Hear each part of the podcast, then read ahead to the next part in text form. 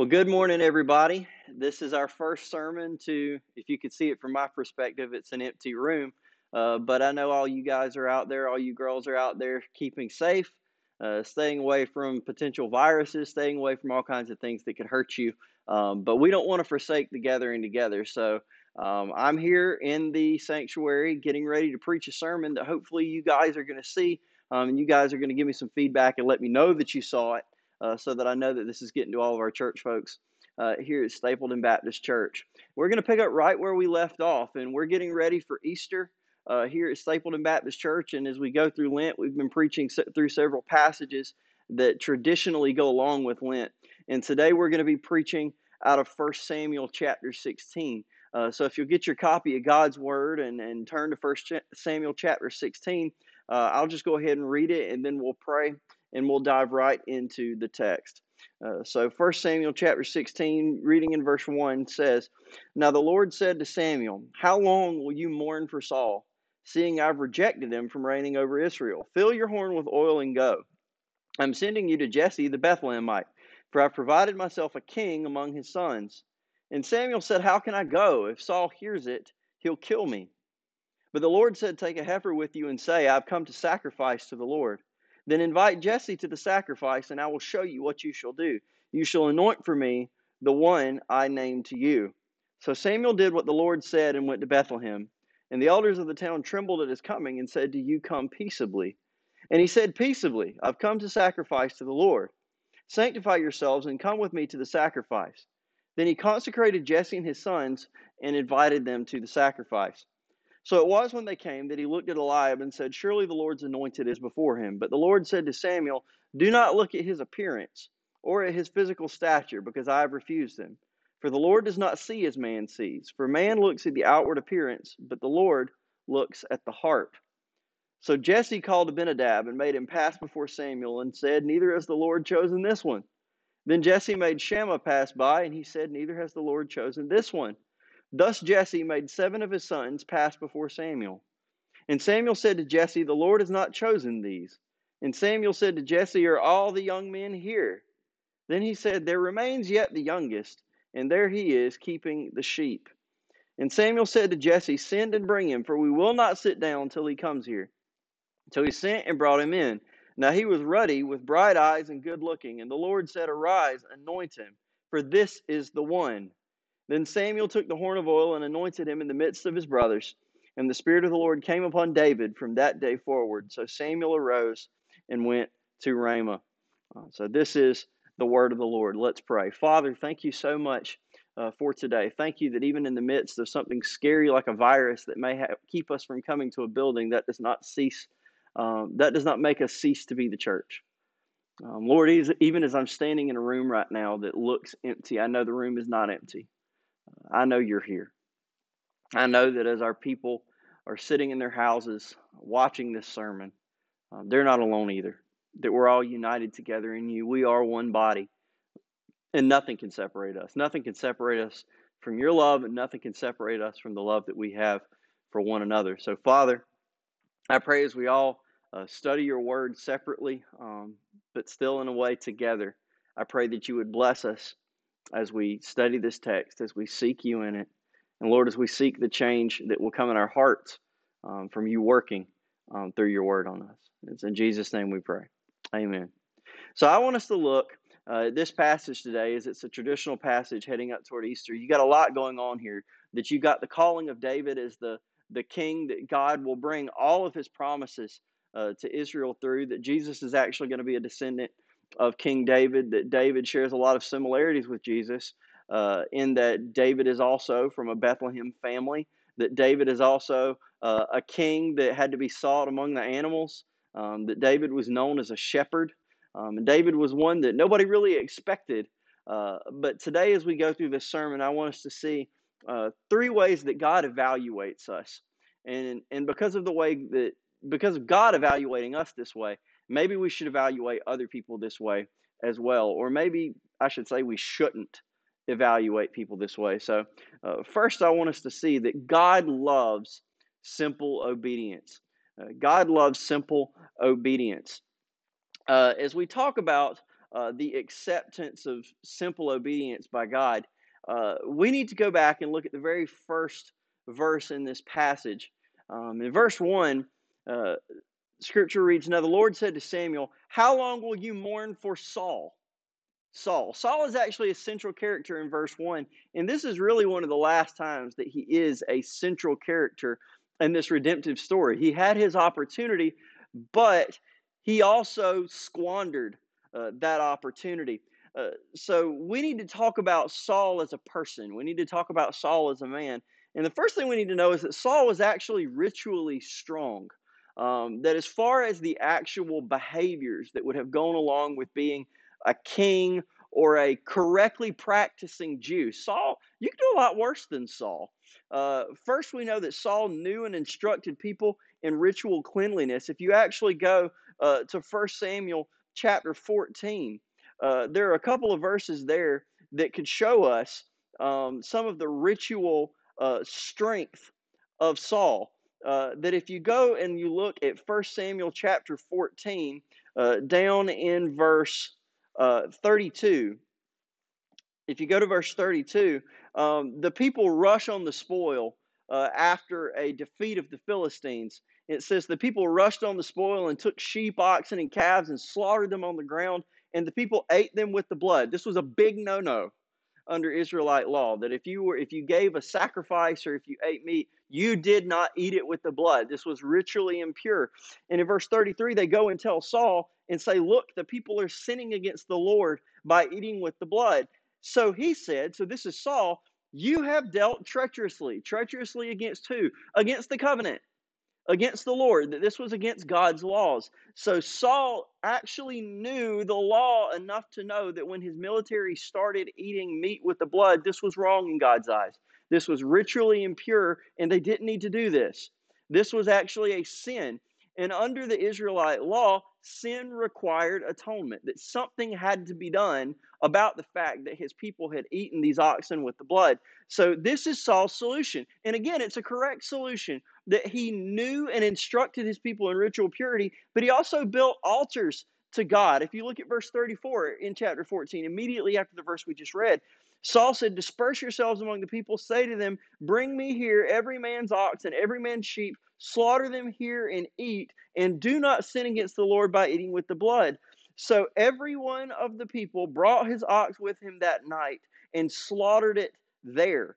Then Saul built an altar to the Lord. This was the first altar that he built to the Lord. And you can see after in, in verse uh, 33, after he says, You've dealt treacherously, he rolls a large stone to himself. He gets them to, to bring it to him, and he actually constructs an altar so that food can be sacrificed in the correct way and drained of its blood, and it can be offered as a sacrifice to God and then consumed in a ritually pure way. So Saul knows enough of the law to know that his people ought not to be doing certain things. He's building altars of worship to God that we have no indication that they're unacceptable altars of worship. So Saul is bringing uh, his people kind of in line with Israelite law. He's instructing them. He's building altars. And then finally, another indication of ritual purity that Saul shows is he rids the land of occultists. Uh, now, this is already after Saul's fall as king.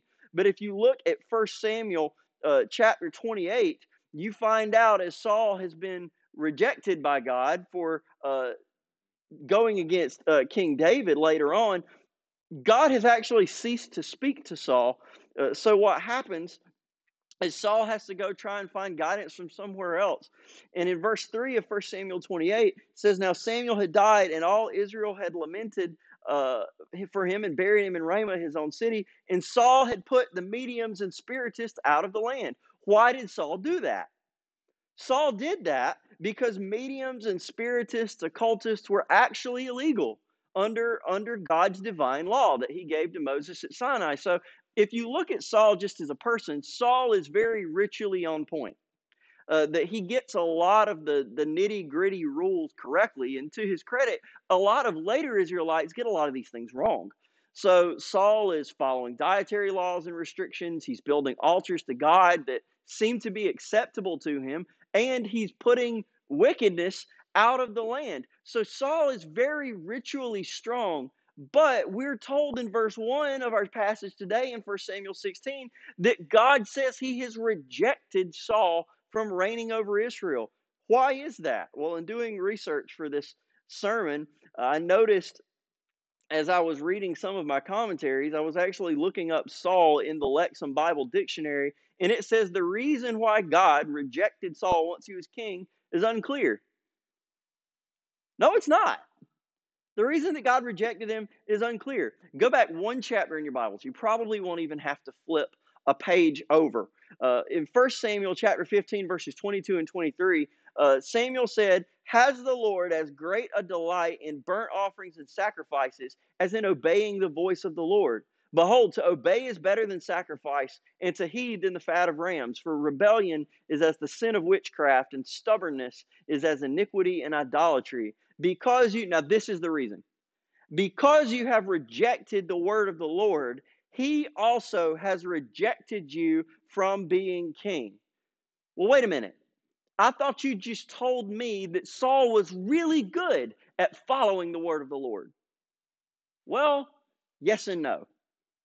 He was really good at following the obscure ritualistic rules. He was really good at looking in the law and saying, okay, clause one says this, clause two says this, statute B says this. He's really good at doing those things. But when God gives him a direct command, he doesn't do it. Saul had just been given a direct command from God in which God told him in the particular battle he was fighting, I want you to leave nothing. Saul takes prisoners, he takes animals as spoil. He basically completely disregards the direct command of God that God gave him specifically for this battle. Saul doesn't do it.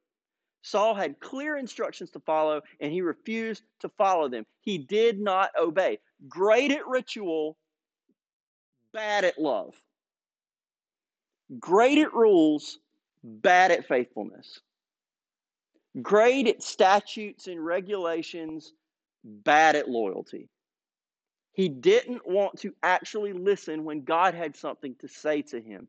Do you know that it's possible for you to have great rituals and not know God at all?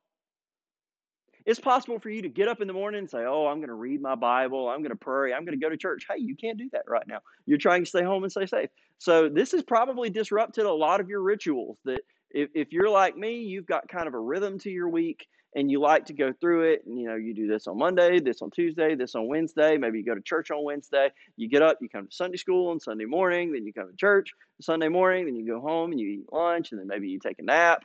Or then you come back at sunday at 6 p.m and you've got kind of a routine that you like to go through. You've got ritual. You know that you can have a ritual that's great? You can do your bible reading every morning. You can spend two hours in prayer if you've got if you've got the ability to do that, you can be at church every time the doors are open. Do you know that you can have great ritual and not know anything about God?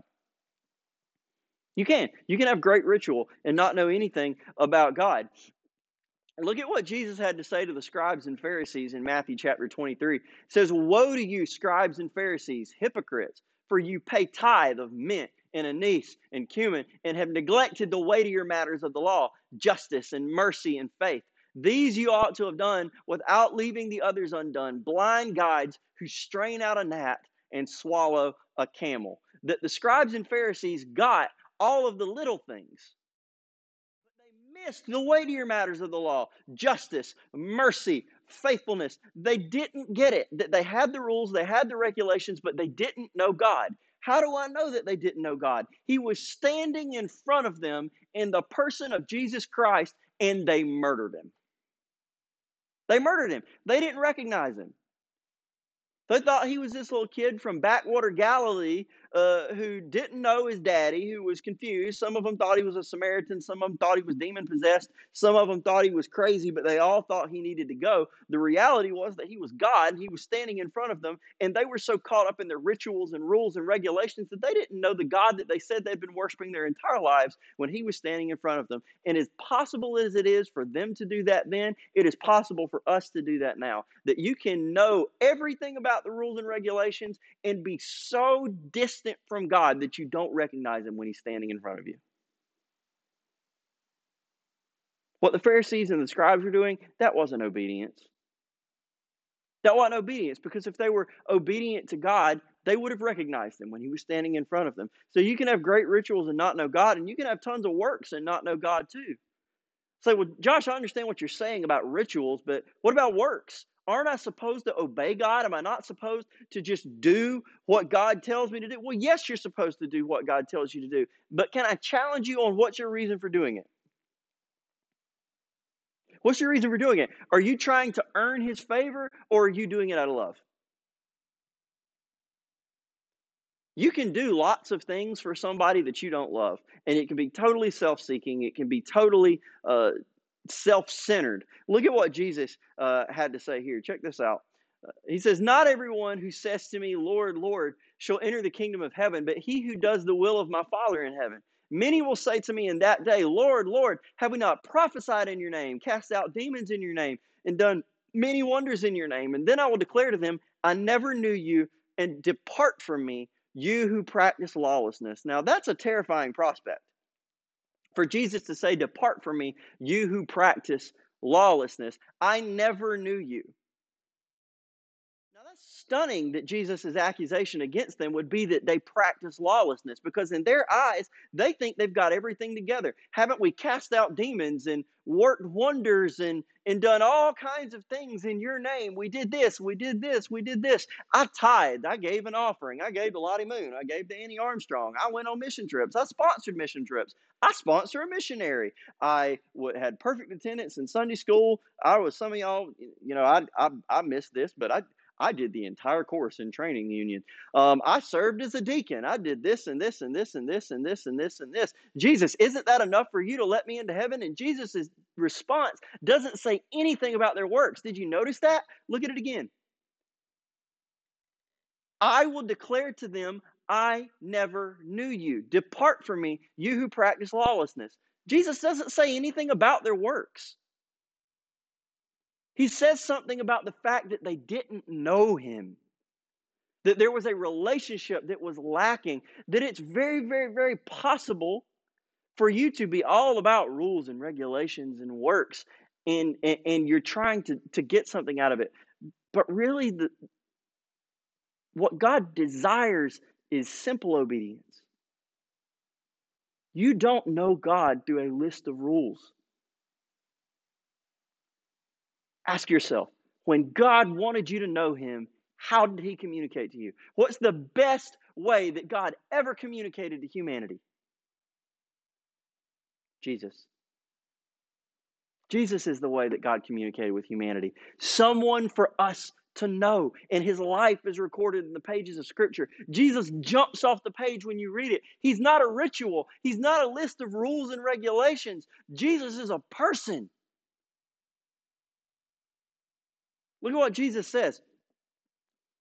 They asked him in John 6, What shall we do that we may work the works of God? They want to know what to do so that they can have eternal life. They want to know how to be certain that God is going to accept them into glory. And Jesus answered and says to them, This is the work of God.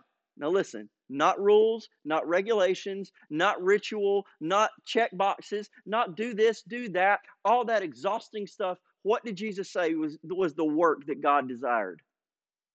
Jesus answered and said to them, This is the work of God, that you believe in him whom he sent. What do you believe about Jesus? Who is he?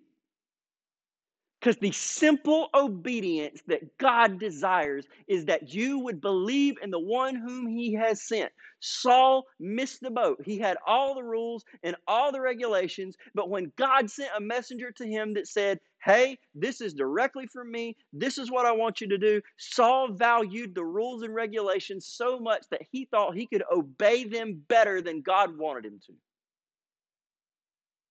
You can have lots of rituals that make you feel great about yourself, and you will do nothing but air condition the bus to hell. You will confuse yourself and miss it if you just don't trust Jesus. You're, nobody's going to go to heaven because they did enough good stuff. You can't do enough good stuff. The way that you can be guaranteed eternal life is to believe in the one God sent, Jesus Christ, God's only Son. That's the simple obedience that God desires. So, first, I want us to see that God desires simple obedience. Second, I want us to see that God's not looking for flawless appearances. God's not looking for flawless appearances. Isn't that great? um, y'all can't see it. I'm standing here. I'm wearing jeans and tennis shoes. I'm not wearing my normal Sunday stuff, but I figured I would put on a, a, a shirt and a coat so that maybe it would be a, a little bit uh, like Sunday morning when y'all saw this video. But God's not looking for flawless appearances.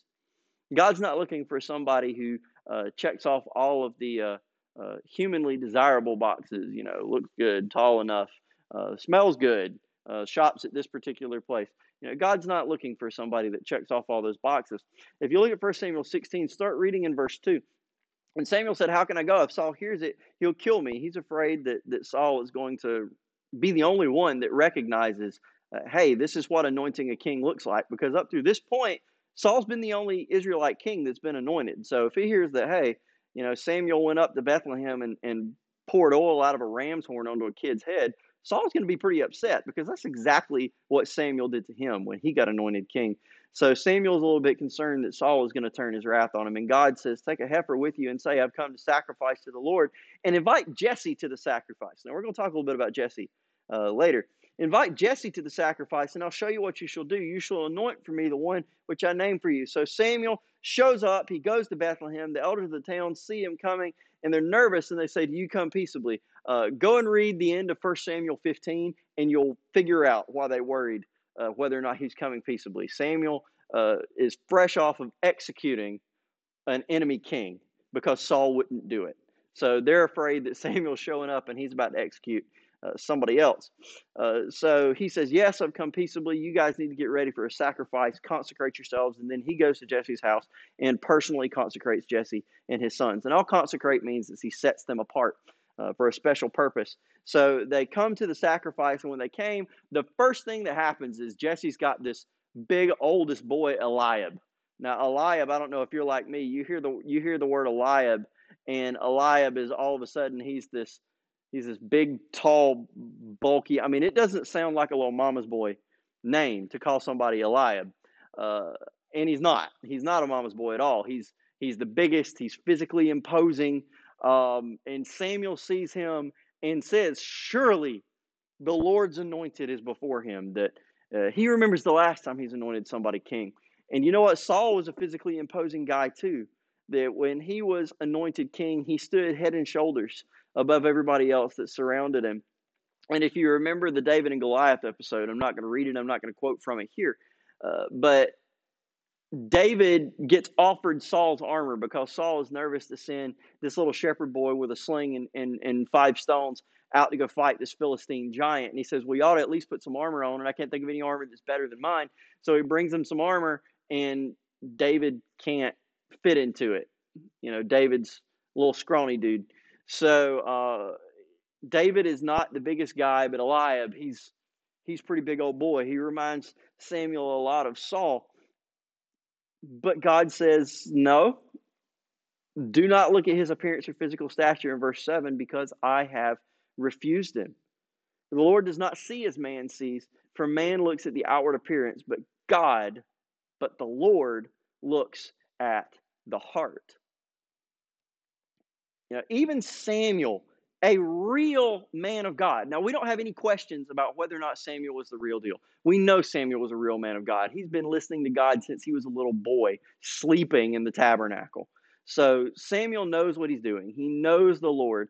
And then even Samuel makes this mistake where he thinks he has an idea of what God's chosen one looks like. And you know what? We as church folks kind of do that too. If we're totally honest with ourselves, we have an idea what church folks look like.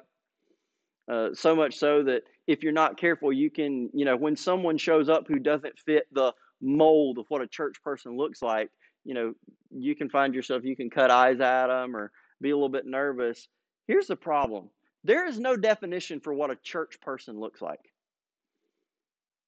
There's no height requirement, there's no skin color requirement, there's no linguistic requirement, there's no nationalistic requirement that anybody who is a human being who has oxygen in their lungs, which we all prize right now, anybody who's a human being who has oxygen in their lungs can call on the Lord Jesus and become church people, can become part of the church. But we don't think of it that way because in our fallen, busted humanity, we put parameters on what a church person looks like. Or even more damaging, we put parameters on what we think our church people should look like. Well, these are the people that should go to this church, and these are the people that should go to this church. That's not scriptural at all. In fact, I'm going to go farther than saying that's not scriptural. I'm going to say that's actually demonic. That's anti Jesus. That you should not be putting parameters on what someone who can come to Christ or someone who should be welcome amongst Christ's people should look like. We we judge like that though. We have these preconceived notions. Samuel, like Samuel, like we have the tendency to do, he evaluated Eliab and his likely usefulness to God by his outward appearance. And, and when we meet a person for the first time, right, you think about it, all we have to go on is outward appearance. And so our tendency could be to say, well, people are going to evaluate you by your outward appearance, right? So if people are going to evaluate you by your outward appearance, shouldn't you make an effort to look presentable, to look desirable, to look like a good Christian man or a good Christian woman? Y'all, what does a good Christian man or a good Christian woman look like? Find me somewhere in your Bible where it tells me what a Christian man or a Christian woman looks like. What do they wear? What are they dressed in? Like, I mean, yes, I guess you could say some things about modesty. You could say some stuff about that. That's but but that's there are actually moral reasons for that. There's not a moral reason to wear a specific type of clothes to church. Preferably, you would just wear clothes that cover you. You know, that's that that's pretty much it. But shouldn't we, if people are going to evaluate you based on your outward appearance, shouldn't you shouldn't you do something about that? Again, we're Baptists. Check your Bible. Who did God correct here? Did God correct Eliab or did God correct Samuel? God corrected Samuel. God corrected the evaluator, not the evaluated.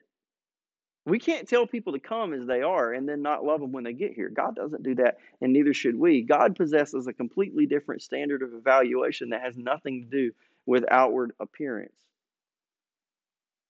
You say, but Pastor, I can't evaluate somebody by their heart when they meet them. I can't see that. Exactly. So don't come to any conclusions based on what you see. Don't try and find a better way to evaluate. How about you just don't evaluate? How about we just not evaluate? How about you let God to God do the heart evaluations? And us just love him in obedience to Jesus. Think about the people who missed Jesus in the New Testament. The ones who missed him in the New Testament were the most violently opposed to him, were the ones who evaluated him based on what they saw. They were the ones that missed Jesus. So let's stop for just a second and think about how we can apply this to our lives. God doesn't utilize external evaluations, and neither should we. Look at what James has to say in chapter 2.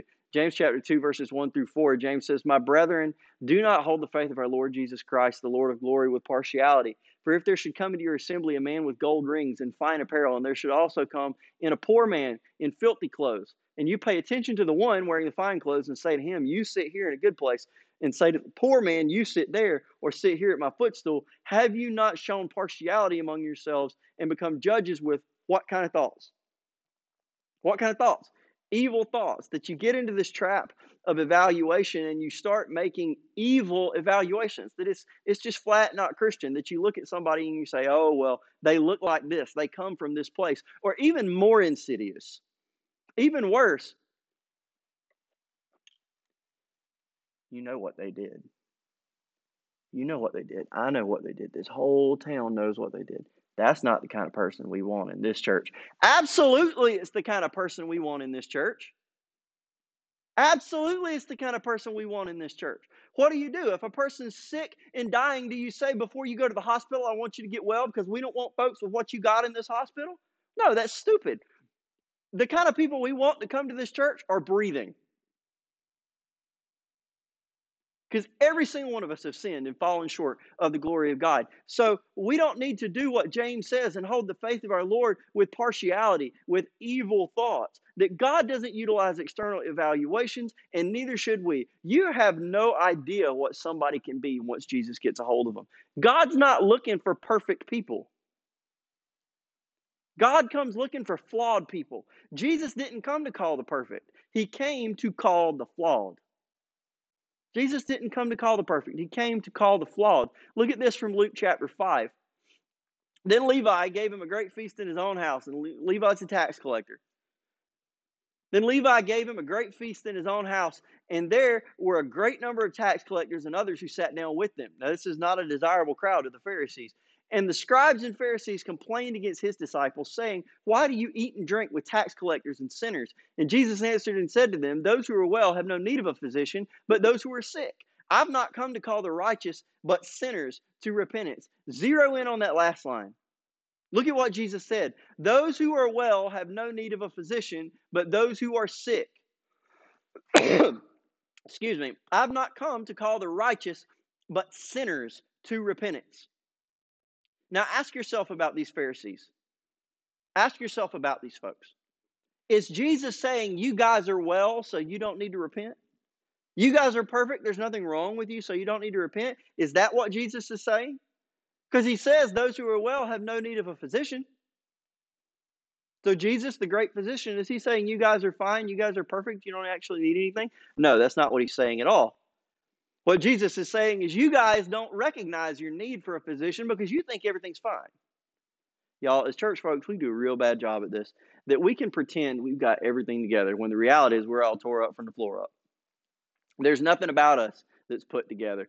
Anybody who acts like they've got everything put together, they are lying to your face. We're all busted and broken down people. We're just beggars telling other beggars where to buy bread here at this church that nobody in here is perfect. Nobody's going to claim to be perfect. This pastor is certainly not claiming to be perfect. I'm saved by the grace of God, given grace that I don't deserve. The blood of Jesus is the reason that I am where I am today, not any personal qualifications that I have.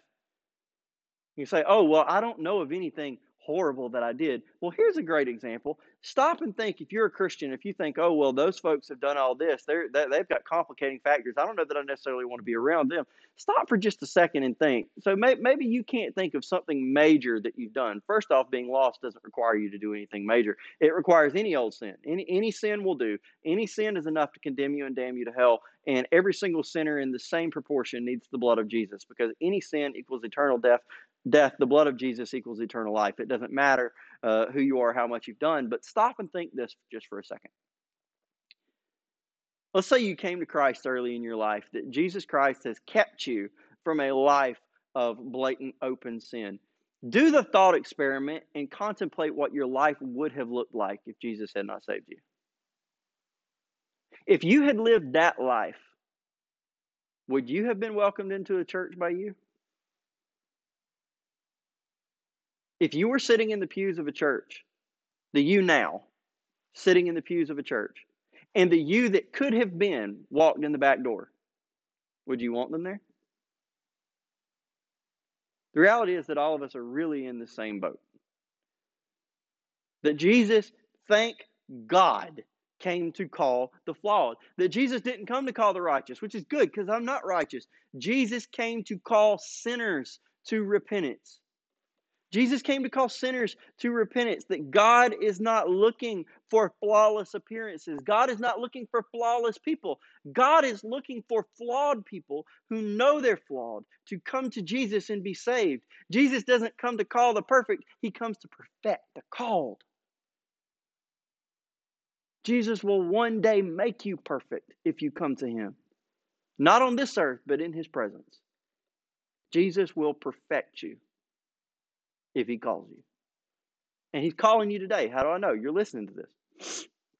So God's not looking for flawless appearances. And then finally, lastly, God chooses the unexpected.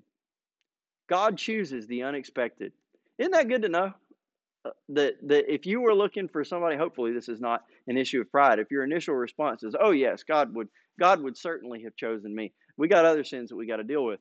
Uh, but if you're honest with yourself and you look in the mirror in the morning you go, I do not know for the life of me why the God of glory in heaven wants something to do with me. I just can't figure it out. I don't know why he would. The good news is that God chooses the unexpected. That God chooses the unexpected. He chooses the small, the lowly, the overlooked. Look at verse 8 of 1 Samuel chapter 16. So Jesse called Abinadab, this is his second son, and made him pass before Samuel, and said, Neither has the Lord chosen this one. Then Jesse made Shammah pass by, and he said, Neither has the Lord chosen this one. And all of Jesse's sons go by in front of Samuel, and God goes, Nope, nope, nope, nope, nope, nope. One too few nopes, one too many nopes. I don't know. But the idea is that God goes through Jesse's first six sons and says, I don't want any of them to be king. I've rejected all of them. And so Samuel says, Are all your sons here? Are all the young men here? Because God told me that one of your sons is the one I need to see. And the way that Jesse answers is actually pretty funny. Uh, he says, Well, yeah, I've got one more. I've got the runt, I've got the baby, and he's out keeping the sheep. Uh, y'all, shepherds were kind of weird in the ancient world. They spent a lot of the time with their sheep. They would smell like them. They would sometimes sleep outside, you know, with the sheep because you don't want something to come up in the middle of the night and, and take them. so if David's been out there for any uh, number of years, then he's probably done this a few times, spent the night outside under the stars. And uh, we know that uh, David had dealt with wild animals, fending them off from sheep. You, you hear that in the Goliath incident. So, um, so this is this is this is the weird kid uh, out of the bunch. He's certainly not Eliab. Um, so uh, Samuel gets David, brings him in, and God says, "Yep, he's the one." The one that Jesse didn't even consider bringing along because surely Samuel would not want to see him. The one that he didn't even think of bringing along is the one that God wanted the whole time. So, first and foremost, I want to stop at David and I want to look at similarities to Jesus. David from Bethlehem. Jesus, Bethlehem. Both from Bethlehem. Second, when Jesus was born, where was he born? He's in a manger, right? Amongst all the animals. Well, where did they have to go to find David? Amongst the animals. Third, did anybody expect the king of the universe to show up like Jesus did? No, nobody expected it. They expected him to come in on a on a white horse and overthrow Rome and and just everybody's going to the angels are going to come in with their flaming swords and they're going to take God's people and they're going to gather them together and the kingdom's going to be ushered in and everything's going to no that's not the way jesus came. Jesus came and when he finally entered jerusalem in his triumphal entry he doesn't come in on a white horse he comes in on a donkey that the religious leaders of the day miss him and the tax collectors and and and harlots and everybody else they see him and they recognize who he is. So the unexpected see him and the expected totally miss him that david is the the weird kid who's out with the sheep and Jesus born in a manger. Neither nobody expected either of them uh, to become king, and yet here you go. That God wants the unexpected, and then second, I want us to look at God's flair for the unexpected. Think of the other people throughout Scripture that God has called. He calls Paul. Ironically, when he calls him the first time, he's known as Saul. He was a professional Christian hunter, uh, and God calls him to be an apostle. Don't you think about Matthew. Matthew, that we just read about in Luke 5. He's a tax collector. He's a tax collector. You got the Samaritan woman in John 4. The Samaritan woman. The Samar- Jews didn't even want to deal with Samaritans. But if you go to John 4 in Jesus' ministry, it said he must go through Samaria. That Jesus had to go through there because God wanted to speak to that particular city through that particular woman. And then finally, Jesse himself. Jesse was unexpected. You have to go back a couple of generations, but if you go back and look, Jesse's father was a man named Obed. Now, we don't know much about Obed. Obed's only mentioned a few times in Scripture, but Obed's dad, we know a lot about. Obed's dad was a man named Boaz. And more famous than Boaz is Boaz's wife. Her name was Ruth. Ruth wasn't even an Israelite to begin with. She was from Moab. Moab was a cursed people. They did not get along with Israel. And yet, Ruth leaves Moab and comes with her mother in law Naomi and says, No, I'm one of your people now. Your God is my God. Your home is my home. Where you go, I go. That I am leaving all of that behind and I'm coming to become part of Israel. So Ruth becomes an Israelite and Ruth marries Boaz and God blesses them and God gives Ruth a child named Obed. And Obed has a son named Jesse, and Jesse has a son named David, who becomes king, who Jesus is even from that line. Nobody would have even expected Jesse to exist three generations ago. But he is the grandson of a Moabite that nobody would have pegged as being a matron of Israel. Nobody's even going to uh, predict that.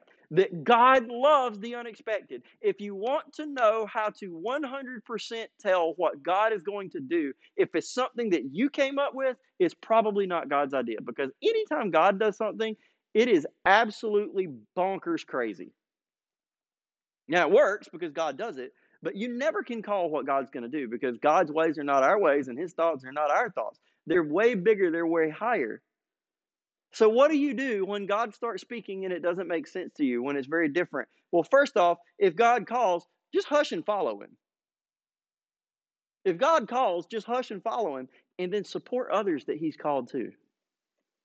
Even if they don't look like you, even if they don't sound like you, even if they don't uh, they don't have the same routines and rituals that you do. When God calls somebody to salvation in Christ, just hush and support them. When God calls you to serve Him, just hush and do it. You know, look at uh, Acts chapter 10, verses 12 through 15. This is right after God had called Peter to go speak to Cornelius. Cornelius, who was a dirty, pig eating, bacon loving Gentile like the rest of us, Acts chapter 10, verses 12 through 15, uh, Peter's in the middle of this vision where God is telling him, now you need to go back and you need to read the context. I wasn't going to put the whole thing on the slide for you right here. Go back and read Acts chapter 10 and 11.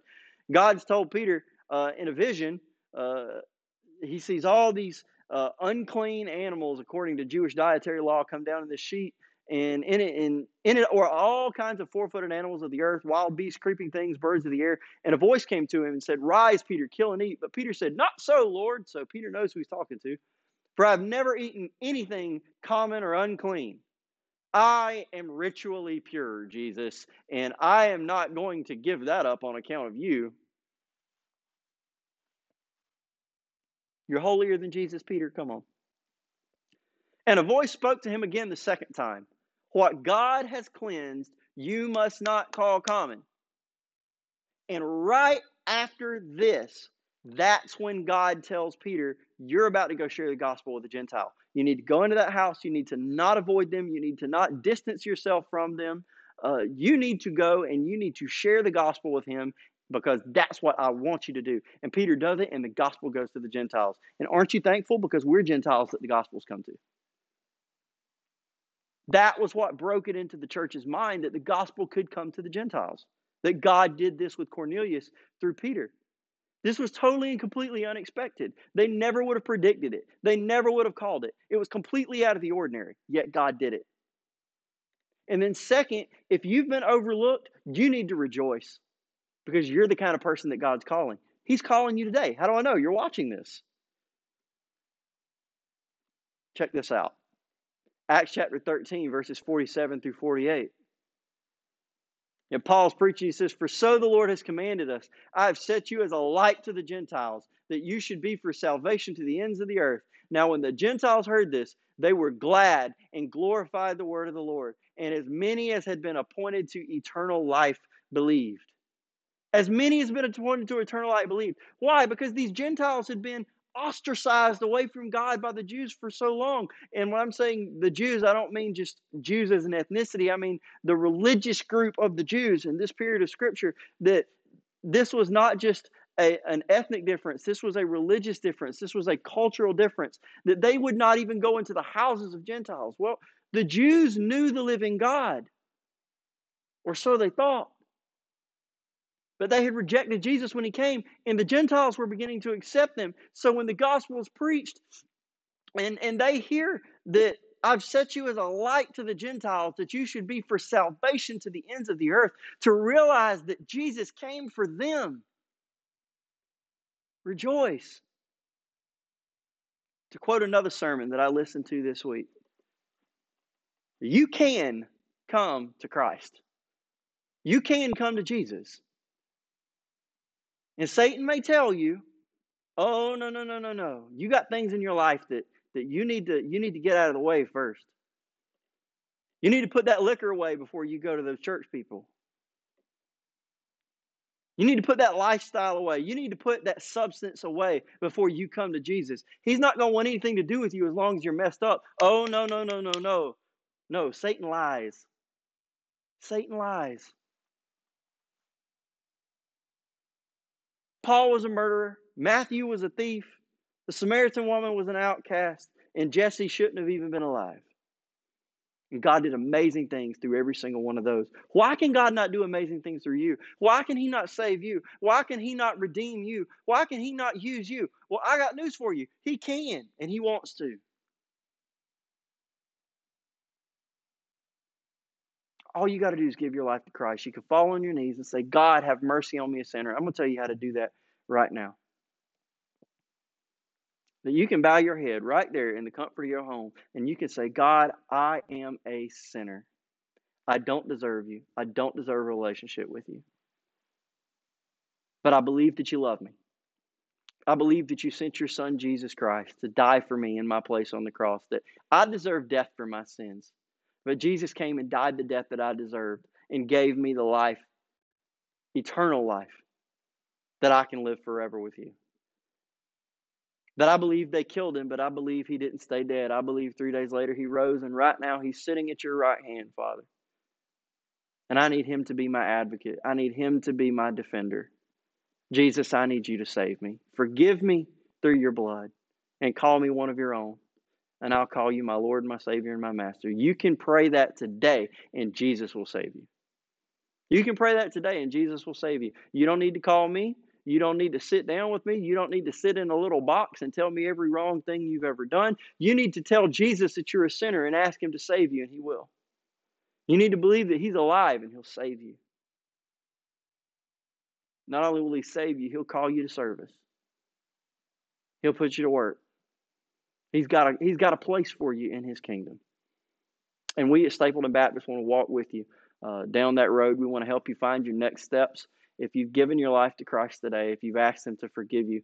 Uh, so let me give you a couple of announcements as we go right after we pray, and that way you'll know how to catch up with us after listening to the sermon this morning. So let's pray and go to the Lord in prayer right now. Father, thank you so much for today. Thank you for uh, the opportunity to share the gospel with folks whenever and wherever they may be. I pray that we would take it to our heart that you're not a uh, a God who expects ritual and, and works out of us to be saved, but Lord, that you call us uh, unexpectedly, Lord. You call us flawed people, us broken people, and you perfect those who you call, that you make us into something more than what we are for your glory and not for our own. Jesus, I pray that you'd apply this word to the heart of our people. And Lord, you'd glorify yourself by growing Stapleton Baptist Church. In Jesus' name we pray. Amen. So I want to share with you uh, a couple of announcements before we leave. First off, uh, you need to know that you can follow up with us at stapletonbaptist.org. Uh, uh, that you can uh, go to our church website right now. This will have up to date all of our information as to what's going on uh, with coronavirus and all that stuff right now. That you can go to stapletonbaptist.org and right on the front page it'll have uh, all of the information about what services we're having, what services we're not having. Also on stapletonbaptist.org, you can join our mailing list that if you click on about right at the top of the website, which I don't know why I pointed because you're going to either see this on Facebook or a page that doesn't have about right there. If you go back to the main page of our website, you can click about and go under contact us. There's a link that says join our mailing list.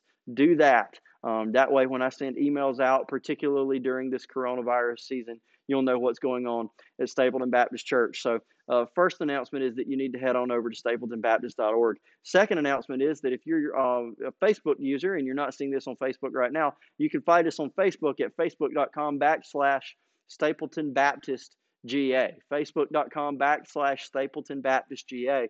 Uh, you can you can like the page, you can follow the page, you can uh, uh, keep up with everything that we got going on there. That if we've got events going on there, cancellations going on there, You'll know it from our Facebook page. So that's facebook.com backslash Stapleton Baptist GA. Anytime I post something, it's going to be in those two places. It's going to be on our website, uh, either on the front page. It's going to come to you through our email list, which you can also find through our website, or and or it's going to be posted on Facebook. So pay close attention to those things right there. Uh, I love you guys.